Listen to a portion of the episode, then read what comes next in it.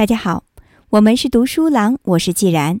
今天接着和大家分享《信息简史》第一章：会说话的鼓，似是而非的编码，永不沉寂的鼓点响彻黑色大陆，那是一切音乐的基调，一切舞步的关键。会说话的鼓是这片未经勘测的丛林中的无线电。埃尔玛·瓦塞尔如是说。用鼓说话时，没人会说的直截了当。鼓手们不会说“回家吧”，而会说：“让你的脚沿他去时的路返回，让你的腿沿他去时的路返回，让你的脚伫立于此，在这属于我们的村庄。”他们不会简单的说“失手”，而会展开详述成“仰面躺在土堆中的人”。如果想表达“别害怕”的意思，他们会说。把你的心从嗓子眼放回原处，你的心提到了嗓子眼，现在把它放回原处。这些鼓说的叠床架屋，似乎表达效率相当成问题。这到底是卖弄辞藻，还是另有妙用呢？长久以来，到过撒哈拉以南非洲的欧洲人对此都毫无概念。实际上，他们根本想不到这些鼓是用来传递信息的。在他们的文化中，只有在一些特殊场合中，鼓才会像军号和钟那样用来发信号，传递一些简单的讯息：进攻、撤退、到教堂去做礼拜，诸如此类。但他们无法想象可以用鼓来说话。一七三零年，弗朗西斯·穆尔驾船沿冈比亚河向东航行，发现可以直驱九百多公里。在整个旅途中，他都为这个国家的自然风光赞叹不已，尤其让他惊为奇观的是，牡蛎长在树上。这里指的是红树林。他称不上是个博物学家，而只是个为英国奴隶贩子在当地牵线搭桥的经纪人。在那片土地上居住着不同的黑色和褐色人种的居民。据他所见，有曼丁果人、乔利夫人、波利人。福禄普人还有葡萄牙人。穆尔注意到一些当地人的鼓，它们约一米长，上宽下窄，由整个木头雕成。当妇女们听到鼓声时，她们就会随之起舞。他还发现，几乎每个村庄都有一个鼓，用来警示有敌人来袭，以及在一些非常特殊的情况下向邻村求援。不过，穆尔的见闻也仅限于此。一个世纪后，威廉·艾伦将军上校在一次尼日尔河探险中，通过观察他唤作格拉斯哥的科麦隆向导，有了进一步的发现。据艾伦的回忆，当时他们正一起待在铁桨船的船舱里。突然，向导凝神往外倾听了一会儿。当我们责备他分心时，他说：“你没听见我儿子在和我说话吗？”我们真的没听见什么人的声音，就问他怎么听见的。他回答说：“是鼓声在向我说话，叫我到甲板上去。”这听起来实在奇异。格拉斯哥进而说服他，每个村庄都有这种音乐通信的工具。这时，上校的怀疑变成了惊奇，尽管有点难以置信，上校最终还是接受了。以这样的方式，可以把包含许多句子的详细讯息传递到数公里之外。他写道：“我们常常惊讶于在军队展开阵型时，军号声能被人们如此准确地理解。但要是与这些未开化的野蛮人所达到的成效相比，它可就差得远了。这个成效正是欧洲人孜孜以求的，即找到一种比步行或骑马更快速的远距离通信方式。”雷出的鼓可以沿着河流穿透静谧的夜色，传出近十公里之遥。这样一个村庄接着一个村庄的传递下去，只需要一个钟头，消息就可以传至一两百公里之外。在位于比属刚果的波棱吉村，一个女婴的降生通知可能会是这样的：接生的衬垫已经卷起，我们感到浑身充满力量。一个女人从森林里来，来到这个开放的村庄。这次就说到这里吧。传教士罗杰·克拉克还记录下了这段召集村民参加一位渔夫的葬礼聚会的鼓声。在黎明时分，我们不要集结去劳作，我们在河边举行聚会。布楞吉村的男人们不要去狩猎，也不要去打驴，我们要在河边举行聚会，在黎明时分。克拉克注意到了若干事实，虽然只有一部分人知道怎样使用鼓声来沟通。但几乎所有人都能听懂鼓声中的讯息。有些人敲鼓的速度较快，有些人则较慢。固定的短语会重复出现，几乎一成不变。但不同的鼓手会使用不同的措辞来传递相同的讯息。克拉克判断，这种鼓语既带有很强的规律性，同时又十分灵活。鼓声信号表示的是一些传统的、高度诗歌化的习惯短语的音阶的声调高低。克拉克得出了正确的结论，但可惜他未能迈出最后一步，知其所以然。这些欧洲人言必称土著思维，以为非洲人原始而信奉万物有灵，结果却发现非洲人早已实现了所有人类文明的一个古老梦想。他们的传讯系统速度比世界上最好的信使骑着最快的骏马在最好的道路上通过驿站层层接力还要快。依靠脚力束缚于地面的传输系统从来都令人失望，其速度有时甚至还不如大军行进。据苏维托尼乌斯在公元一世纪的记载，比如尤利乌斯凯撒就经常本人已经大驾光临。提前派出宣告消息的信使却还在路上。当然，古人不是没有应对之策。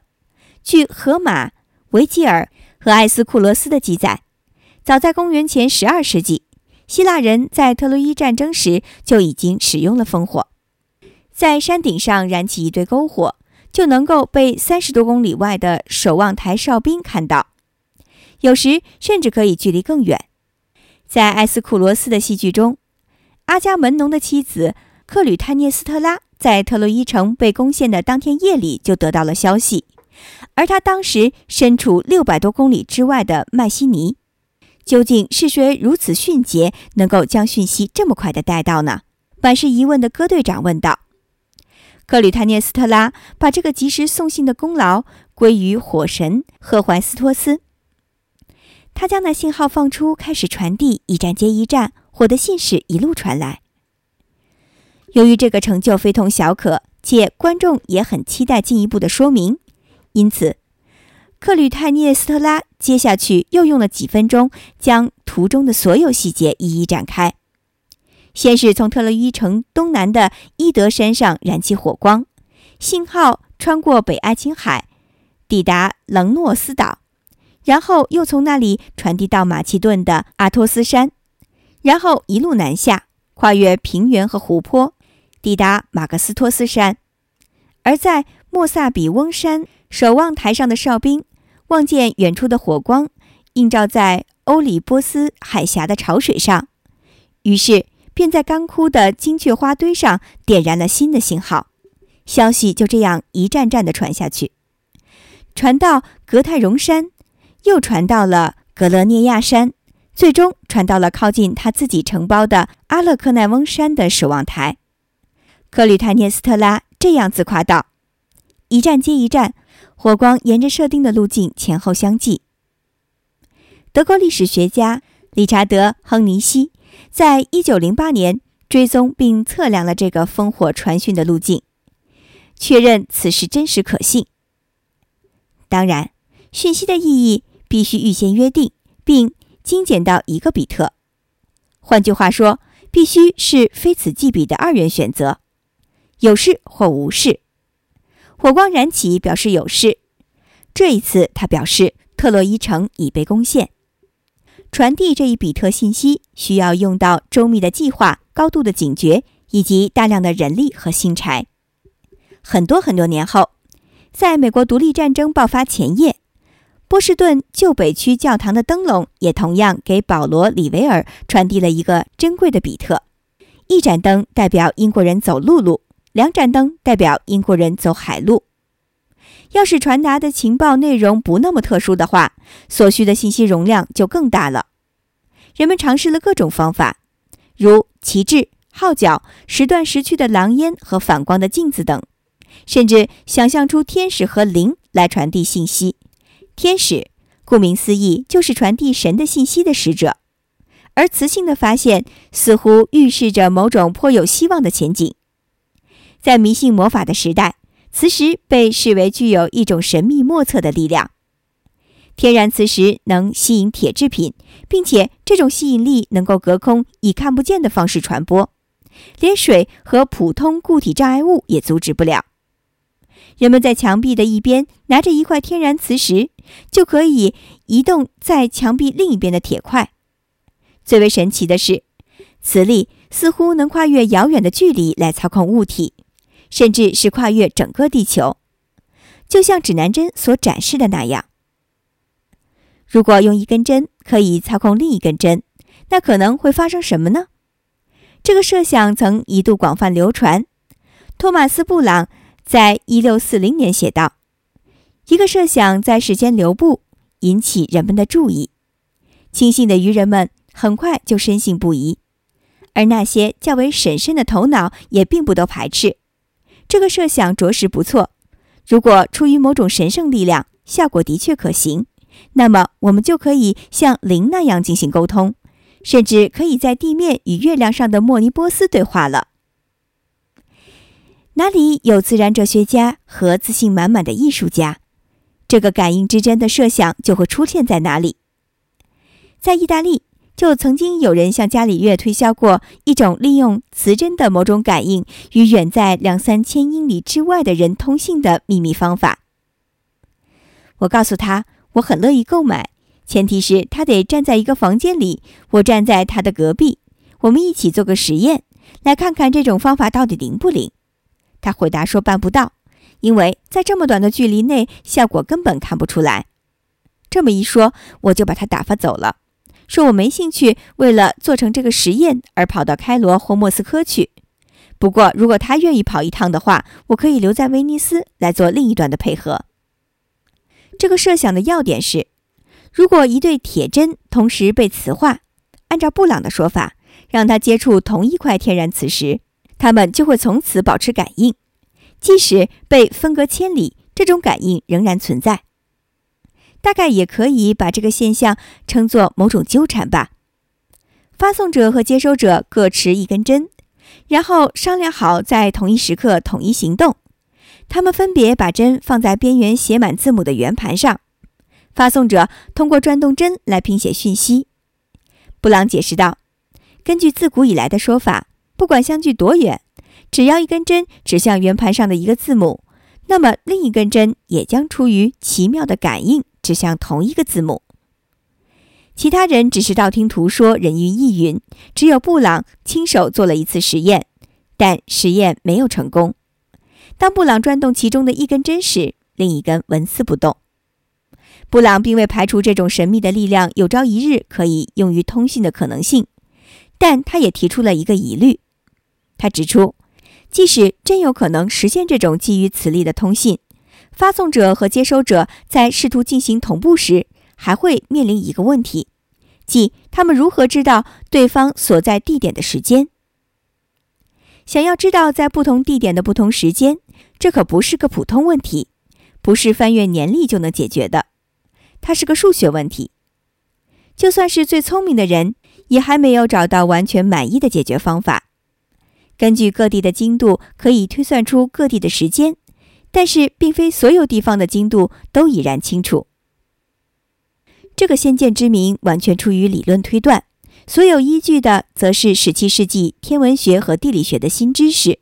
他首次质疑了长久以来被认为确实可靠的假设，即各地处于同一时间。不论如何，布朗注意到专家们对此意见不一。不过，要直到两个多世纪以后。人们旅行或通信的速度才能快到可以感觉出两地时差的程度，但在当时而言，世界上没有人能够像那些目不识丁的非洲人一样，使用鼓声进行那样丰富、那样迅速、那样远距离的通讯。在艾伦上校发现会说话的鼓的一八四一年，塞缪尔·芬利·布里斯·摩尔斯则正在为他自己的基建编码打伤脑筋。这种编码相当于一种电磁鼓点，可以通过电报线路以电脉冲形式传播。发明一种编码方式可是件复杂的细活。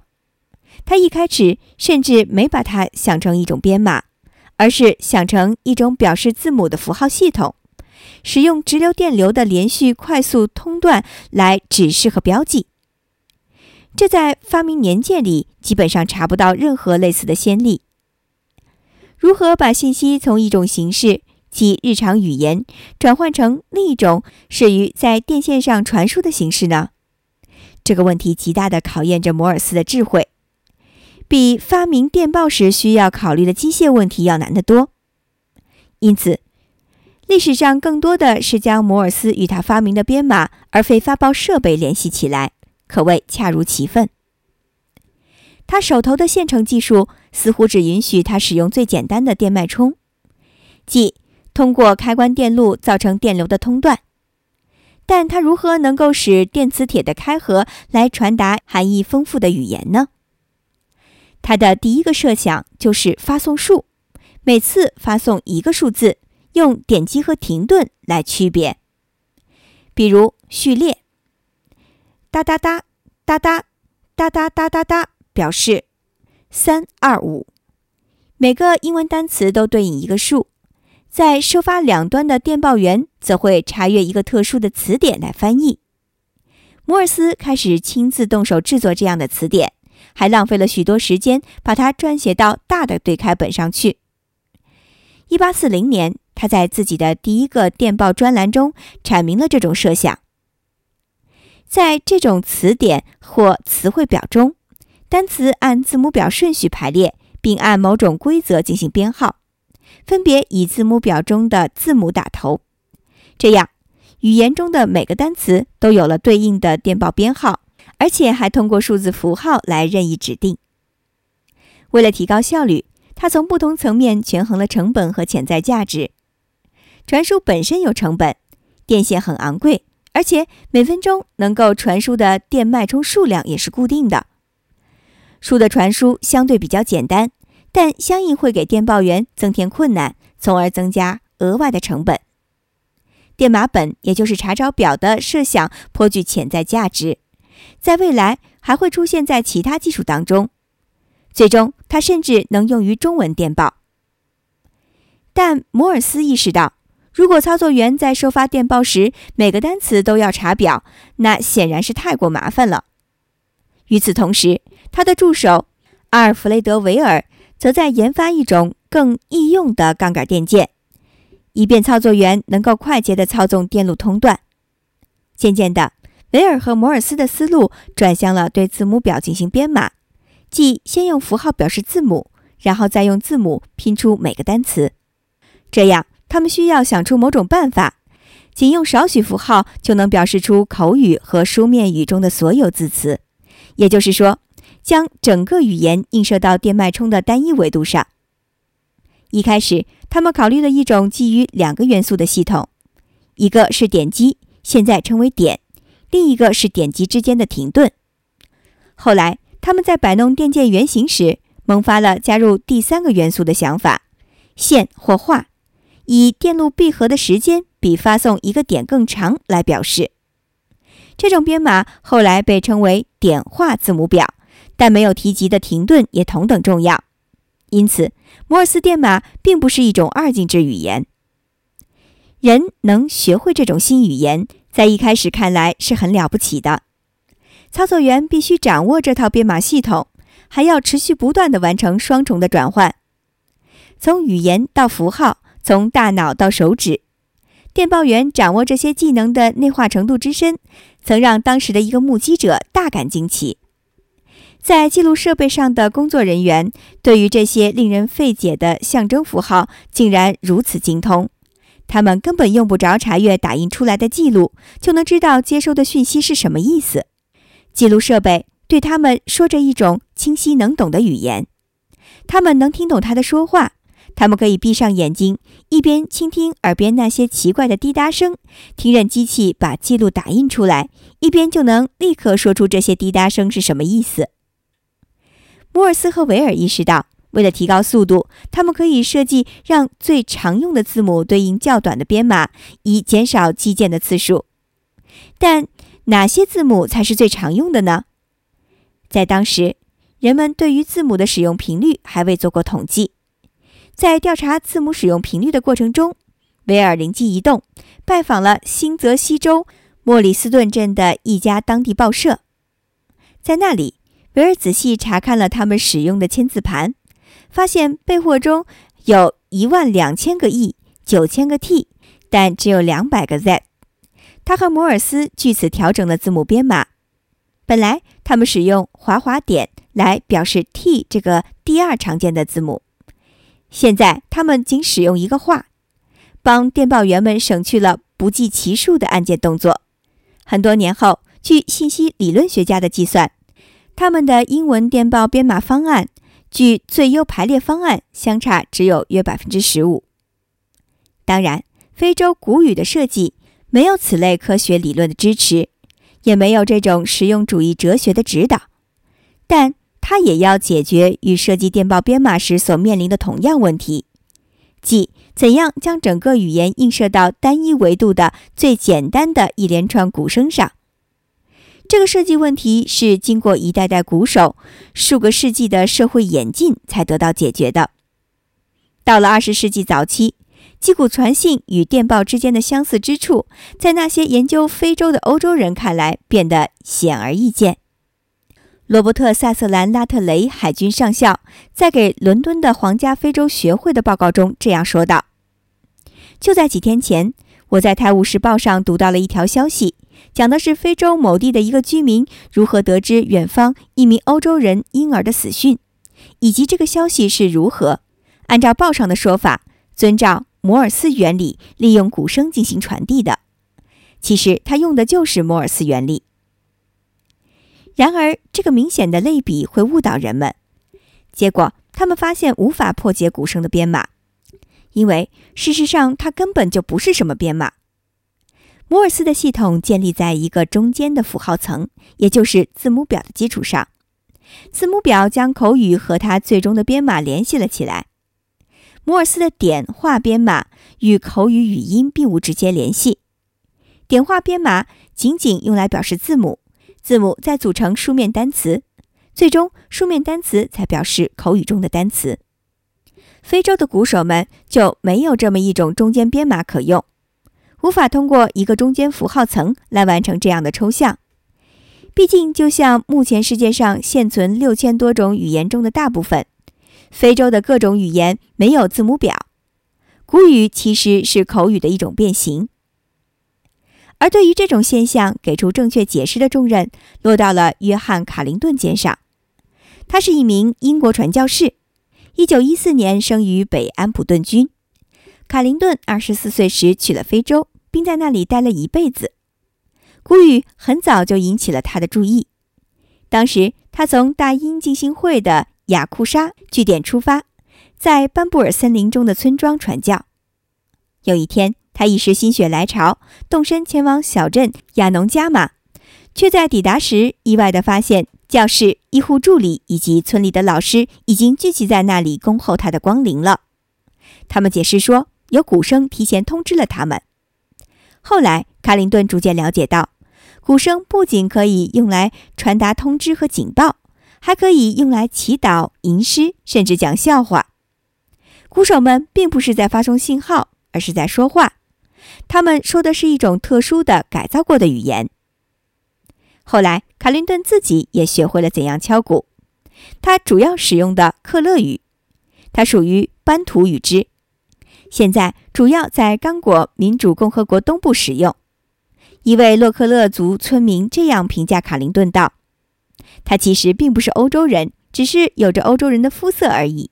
他的前世就生活在我们村，本来就是我们中的一员。”投胎时，神灵误把他投到了万里之遥的一个白人村庄，附体在一个白人妇女的婴儿身上，结果他没有出生在我们这里。可是因为他属于我们，他也不会忘记自己来自何方，所以他回来了。那个村民又大度地补充道：“如果说他在敲鼓方面有什么不足的话，那就是因为白人给他的教育太糟糕了。”卡林顿在非洲生活了四十多年，成为一位杰出的植物学家、人类学家和语言学家，是非洲语言谱系结构方面的权威。非洲的语言纷繁复杂，各地方言数以千计，迥异的语言也达到数百种。他也注意到了。想要成为一名好的鼓手，需要多么健谈才行。一九四九年，他最终将自己的发现出版成了一本小薄册子，标题就叫做《非洲会说话的鼓》。在破解鼓声谜团的过程中，卡林顿在相关非洲语言的核心特点中找到了破解的关键。这些语言都是声调语言。声调升降就像不同的辅音或元音一样，也能区分意义。而大多数印欧语言，包括英语，都没有这个特点。他们只把音调用于某些句法方面，如用以区分疑问句和陈述句。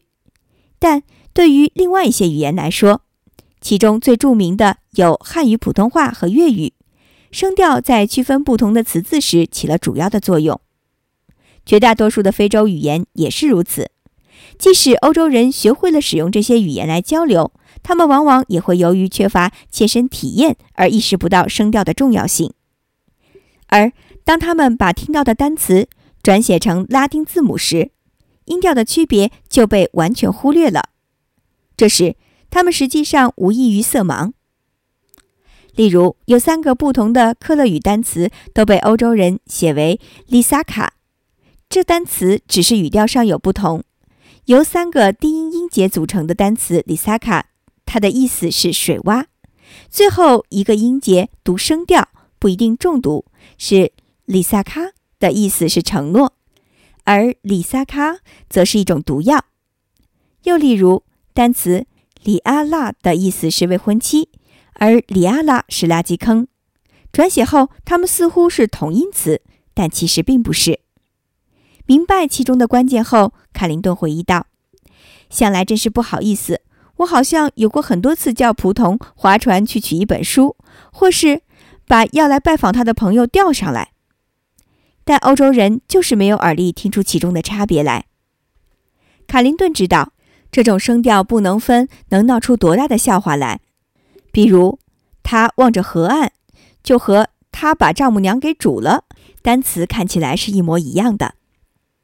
十九世纪后期以来，语言学家认为音素是区分不同意义的最小语音单位。例如，英文单词 chuck 包含三个音素，如果把 ch 换成 d，或把 u 换成 e，或把 ck 换成 m，就会生成不同的意义。音素这个概念很有用，但并不完美。语言学家之间甚至难以就英语或其他语言的精确音素表达成共识。大多数人估计英语的语速在四十五个左右。然而，问题在于口语流是连续的。语言学家是可以依据某种抽象的或武断的原则，将它们分解成离散的单位。但这些单位的意义对每个说话者而言都不一样，而且还和上下文相关。同时，大多数说话者对于音素的感知和运用还受到了书面字母表的影响，后者也是以不免武断的方式对语言加以了固化。不论如何，由于引入了新的变量，声调语言所包含的因素要远多于对此不熟悉的语言学家乍看之下所看到的。非洲语言的口语把声调作为举足轻重的一部分，古语则更进一步。它仅使用声调，这是种只有一对音素的语言，完全通过高低音的变化构成。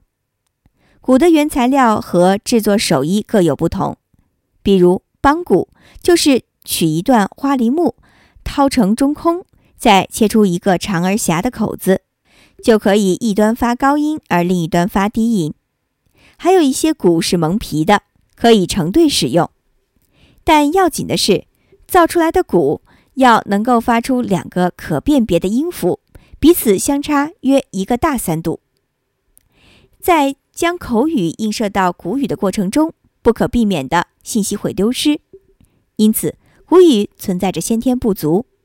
不论在哪个村庄和部落，古语都是基于口语单词，然后丢弃其中的辅音和元音。这可是丢弃了很多，余下的信息流难免就会有歧义。在高音的一端连敲两下，可以匹配克勒语中的“父亲”一词的声调，但它自然也完全能够表示月亮、鸡或者一种鱼，或其他任何由两个高音构成的词。即便是在亚库沙的传教士所掌握的没包含多少词的词典中，这样的词也有一百三十个之多。将声调丰富的口语单词简化到如此单一的编码后。又如何使用鼓声来区分它们呢？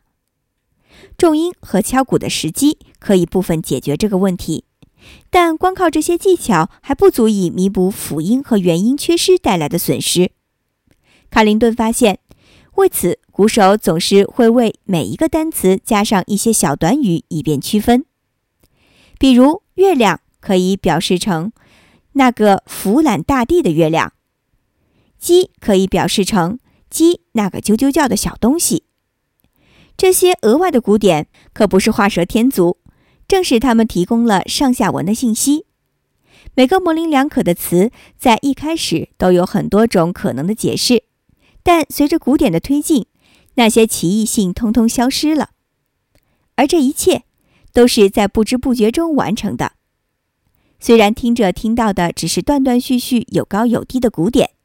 但实际上，他们也听到了那些缺失的辅音和元音，而且他们听到的是整个短语，而非单个的单词。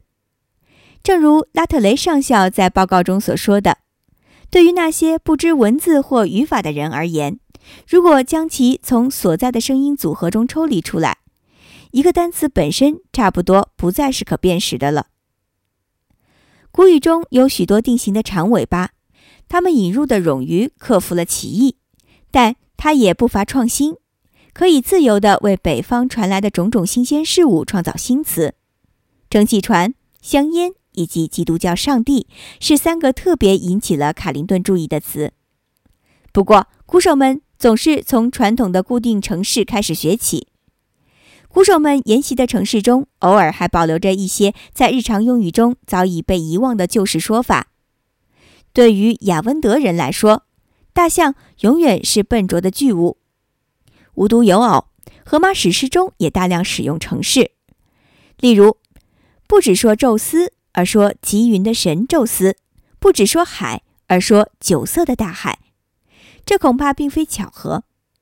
在口语文化中，创作的灵感首先要服务于清晰易记的目标。本来嘛，宙斯女神都是记忆女神的女儿。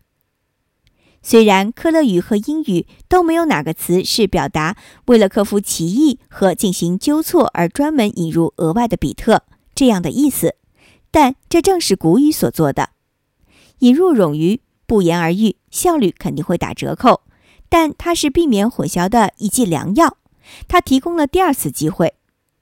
事实上，每一种自然语言都内在的包含冗余。这也是为什么人们可以读懂错别字连篇的文章，可以在嘈杂的房间里听懂交谈内容的原因。英语的内在冗余性启发了二十世纪七十年代著名的纽约地铁海报创意。拒绝这种拼法的诱惑，可能会拯救你的灵魂。梅里尔在诗中最后这样说道：“大多数的时候，语言中的冗余是为了提供背景信息。”这种冗余对于电报员而言是巨大的浪费，但对于非洲的鼓手来说是必不可少的。类似的情况也可见于另一种专业化的语言——航空通信的语言。飞行员和空中交通管理员之间来回沟通的信息，包括海拔、航线、尾翼号、飞行跑道和滑行道的标识、无线电频率等，大多是由数字和字母构成的。这些关键信息是在一个特别嘈杂的信道上传递的，所以必须引入一种专用字母表来减少歧义。口语里的字母 B 和 V 很容易混淆，不如读成 Bravo 和 Victor 来的保险。M 和 N 则变成了 Mike 和 November。而需要说数字的时候，five 和 nine 尤其容易混淆，所以分别被读成 fifth 和 niner。这些额外的音节与古语中额外的早逝起到的作用是相同的。在专注出版之后，约翰·卡林顿偶然发现，已经有研究者从数学角度对此进行了研究。贝尔实验室的工程师莱尔夫·哈特利在其论文《信息的传输》中，甚至提出了一个看上去有点相关的公式：H 等于 n logs，其中 H 表示讯息的信息量，n 表示讯息中的符号数，而 s 则表示语言中可用符号的总数。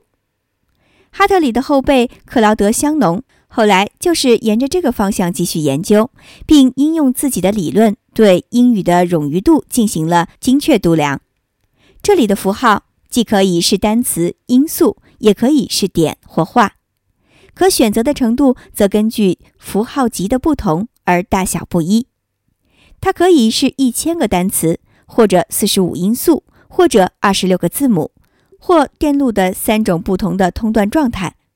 这个公式量化了一种简单现象：可用的符号越少，为表示出给定信息量所需传递的符号数就得越多。对于非洲的鼓手来说，需要传递的符号数是对应口语的八倍之多。哈特利费了一番笔墨，说明他对“信息”一词的用法。他写道：“在日常使用中。”信息这个术语弹性太大，因此首先有必要为它规定更为确切的含义。他建议从物理的而非心理的角度度量信息，但他发现这样会使事情更为错综复杂。而不无悖论的是，复杂性正源自这些中间符号层，如字母表中的字母或是点和画。这些符号是离散的，数量不大。更难度量的，则是这些中间符号层与底层，也就是人类语音本身的关联。无论是对电话工程师还是非洲鼓手来说，正是这种带有意义的声音流，才是通信的实质内容。虽然这些声音反过来也是更底层的知识或意义的一种编码。无论如何，哈特利认为。工程师应该要能从各种形式的通信中归纳出一种一般理论来，而不管它是文字、是电码，还是通过电话线或以太以电磁波形式传输的声音。当然，哈特利对古语的事情一无所知，并且就在约翰·克林顿刚刚开始对古语有所理解后不久，鼓就开始从非洲的生活场景中逐渐淡出了。他眼见着洛克勒族的年轻人中练习敲鼓的人越来越少，而上学的孩子们甚至连鼓语中的名字也没有了。他为此感到十分惋惜，因为对他而言，会说话的鼓已经成了他生活中的一部分。一九五四年，一位来访的美国人在刚果的传教据点亚伦巴村找到了他，当时他正在那里经营一所传教士学校。他仍然每天都到丛林里散步，而每到午饭时间，他的妻子就会使用一阵急促的鼓声召唤他回家。他用鼓声说道：“森林里的百种男人精灵，回来，回来，回到属于森林里的百种男人精灵的高高的木屋。女人和洋芋在等待着你，回来，回来。”要不了多久，这些人所使用的通信技术。就将从会说话的鼓直接跨越到移动电话，而跳过了所有的中间环节。今天就为大家分享到这里，我是既然，我们是读书郎，谢谢收听，再见。